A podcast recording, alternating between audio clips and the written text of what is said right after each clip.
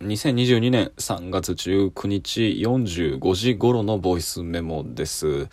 45時頃って、えー、つまり日付変わって夜9時頃ですね。えっと、昨日は、あまあ、大体これぐらいの時間か、ね、録音を済ませ、あ、そういえば喋ってて思い出したけど、そのから数時間後には続けて次の日のやつも撮っちゃうみたいなこと言ってましたね。結局この低たらくですよ。あまあ、とりあえず録音を取ってですね、で、そのまま、まあ、集中力が続いていたので、ああそうだ、これも急に差し込んじゃうけど、最近ね、あの、YouTube で検索したら出てくるんですけど、あの、トタン屋根にひたすら雨音がぶつけられてるだけの ASMR 的な、その、作業用 BGM をぶっ続けで流してる、まあ、10時間ぐらいずっとライブ放送してくれているあの YouTube チャンネルがあってで最近それをこうノイズキャンセリングヘッドホンで聞きながらひたすら本を読んで文章を書くってことをやってるんですけどこれなんか僕みたいな集中注意力散漫なやつでもかなりガツッとこうゾーンに入れる感触のあるあの BGM なんでなんかこう、日頃落ち着いて作業できないな、なんか一個通知が鳴るたびにそっちに気が取られちゃう注意散漫なんだっていう人はぜひ真似してみてください。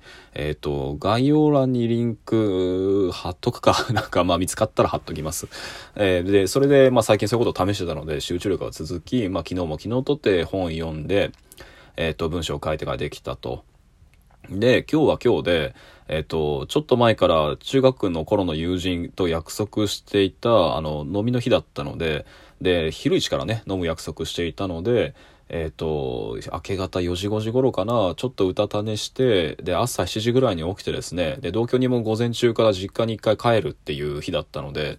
で、彼女を一緒に街まで出て駅まで送り、で、その後僕は、えっ、ー、と、正午ですからね、待ち合わせが。そのまでの数時間の間、喫茶店にこもって久々に、あ、そのままぶっ続けで資料を読んだりだとかしていて、で、昼、立ち飲み屋、えー、次、串カツ屋、で、3軒目アイリッシュパフダとかに入った、ぐらいで6時間ほどですかね、飲んで、で、友人も、まあ最初はなんかなかなか酔わんなと、なんか、あの、ほんのりした、あなんか顔の染め方だったんだけど、3軒目に入るや否やもう、なんか5分ごとに同じような話を繰り返すだけになってしまったので、まあまあそろそろとのことで、ご家族も車で迎えに来たことだし、まあ、ほとんど千鳥足になってしまった友人っていうのを、えっ、ー、と、その車の助手席に押し込んで、で、帰ってきて、えっ、ー、と、まあ、食事をとって、いや、眠いなというか、差し飲みで6時間ほどなんか飲み歩いたなんて考えてみたら久々だと。うーん、なんかこんなに体力なくなってしまったんだ俺は、とこう軽いショックのまま、えー、2階の書斎に上がってこの録音を起動していると。まあそういった次第の一日でしたね。そうだそうだ、今日ね、印象的だったのは、あの、友人が5分ごとに同じ同じ話を繰り返すぐらいに酔っ払ってしまっていたんですけど、まあ、そんな友人ですら、僕が、いや、そろそろ俺も帰ってラジオ撮んないとね、みたいなことを言って、あの、お開きにしませんか？っていうニュアンスの声を出すたびに、真顔になって、おい、まだ50時代じゃないだろうと。40, 40時代でいるうちはまだまだいけるだろうみたいなこと言ってて、あ、彼もね、ラジオを聞いてるんだけど、あの、あ、そうか、俺のラジオは、ついになんか24時間刻みでないどころか、48時間以内にラジオを上げれば、OK なんだっていうのは、あの、聞いてる側にとってもなんかそれぐらいハードルの低いものになってしまったんだなぁと、なんか改めて、なんだろうな、こう、ショックを受けたというか、あの、気を引き締め直さなあかんな、どっかでと、あの、反省を新たにしましたね。はい。ということで、この録音、えっ、ー、と、実は3回目です。あの、撮り直しまくってます。で、尺調整が難しいので、えっ、ー、と、3度目の正直にしたいので、えー、喋りがうまくいかなくても、これはこれでもう出しちゃおうと思います。ということで、えー、今回の話題は、アニメと声優のメディア史っていう本、えー、石田みのりさんが書いた、いわゆる声優論の単著があるんですが、で、この本は、僕が今書いてる文章でも何度も何度も参照してる、もう最重要著作と思いますも言っていい内容の本で、で、この本に関する録音にしたいと思います。というわけで、アニメと声優のメディア誌って本なんですが、あ、そうだな。これはもうぜひ一人でも多くの人に読んでほしいぐらいもとってもいい本なので、えっ、ー、と、概要欄にリンクを貼っておきます。ぜひぜひ読んでみてください。えー、どんな本かっていうと、まあ、表紙に書いてある簡単なあらすじみたいなものを読み上げた方が早いですかね。というわけで以下読み上げますが、あアニメと声優のメディア誌、副題、なぜ女性が少年を演じるのか、あ魔法少女、アイドル、萌え、女性声優はアニメの変遷とともに多様で多層的な世界を築いている。少年から青年まで性を超えてキャラクターを演じる女性声優たちが視聴者にアプローチする様を中心にアニメと声優のメディア史を考察するとまあこう書かれているわけなんですけどまあ本当にこうタイトルとこのあらすじにある通りあの石波のりさんのこの本のもう最もその特徴的でかつ重要なオリジナリティっていうのはあの声優の、えー、メディア史の側面そしてアニメ史における存在の側面この両側面っていうのをえっと少年を女性が演じるというケースを、えっ、と、声優を最も象徴するケースだとして、えっ、と、その反復するいくつかのケースを中心軸に、えー、アニメ史を、えそしてメディア史を、え展開していくわけですね。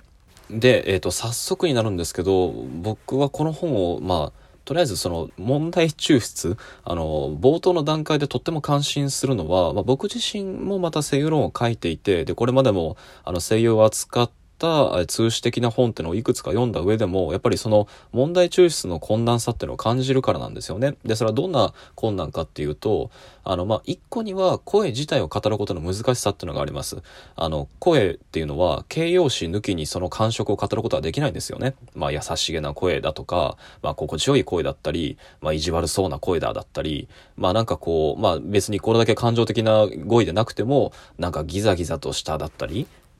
冷淡なだったり、まあ、つまりこう、えっ、ー、と、はい、個別の俳優を取り出したりだとか、その個別のコンテンツの中における声の響きっていうものを書こうとした瞬間に、例えばロランバルトが、あの、声の決め問題として指摘したように、えー、そしてあれですよ、あの、ロランバルトの声の決めはそもそもそんなことを外していない誤読されてきた概念なのだっていう議論もまあ、承知の上であえて話しますけど、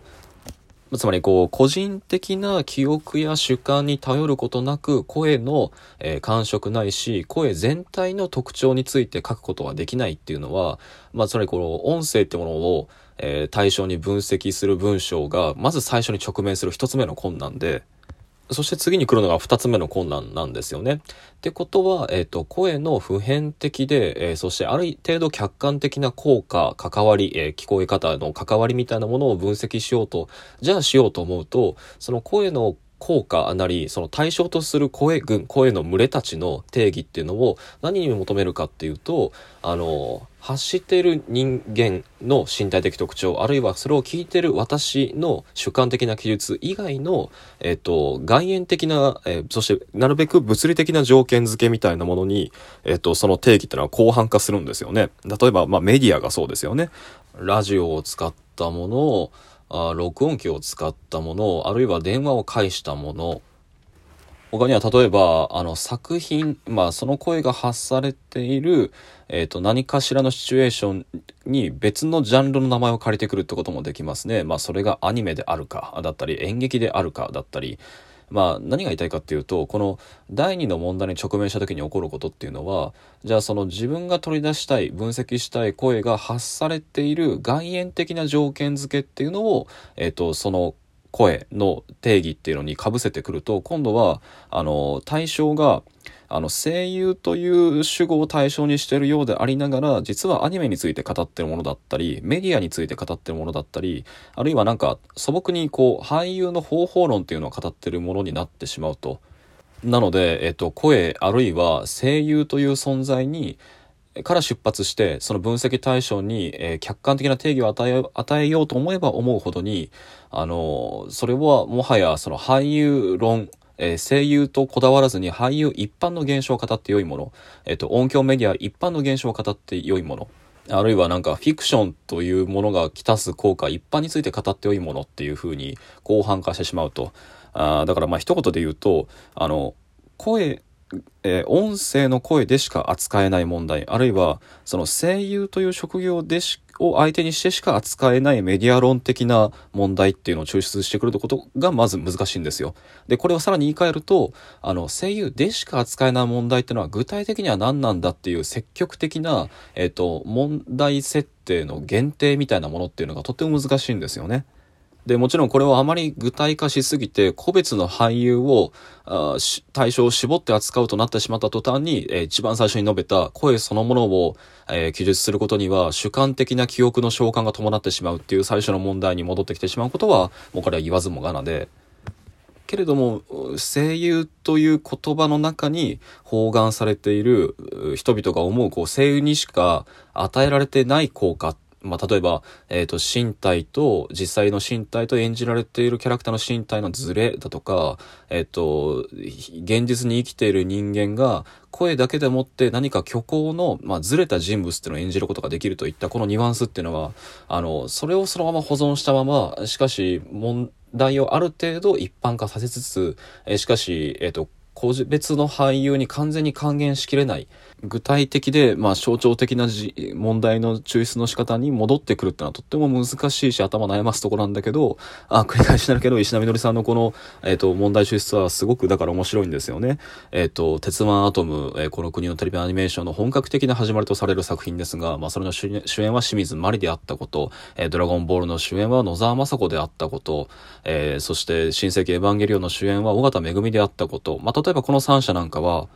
いずれも、えっ、ー、と、大人の女性が少年の声を演じているものであったと。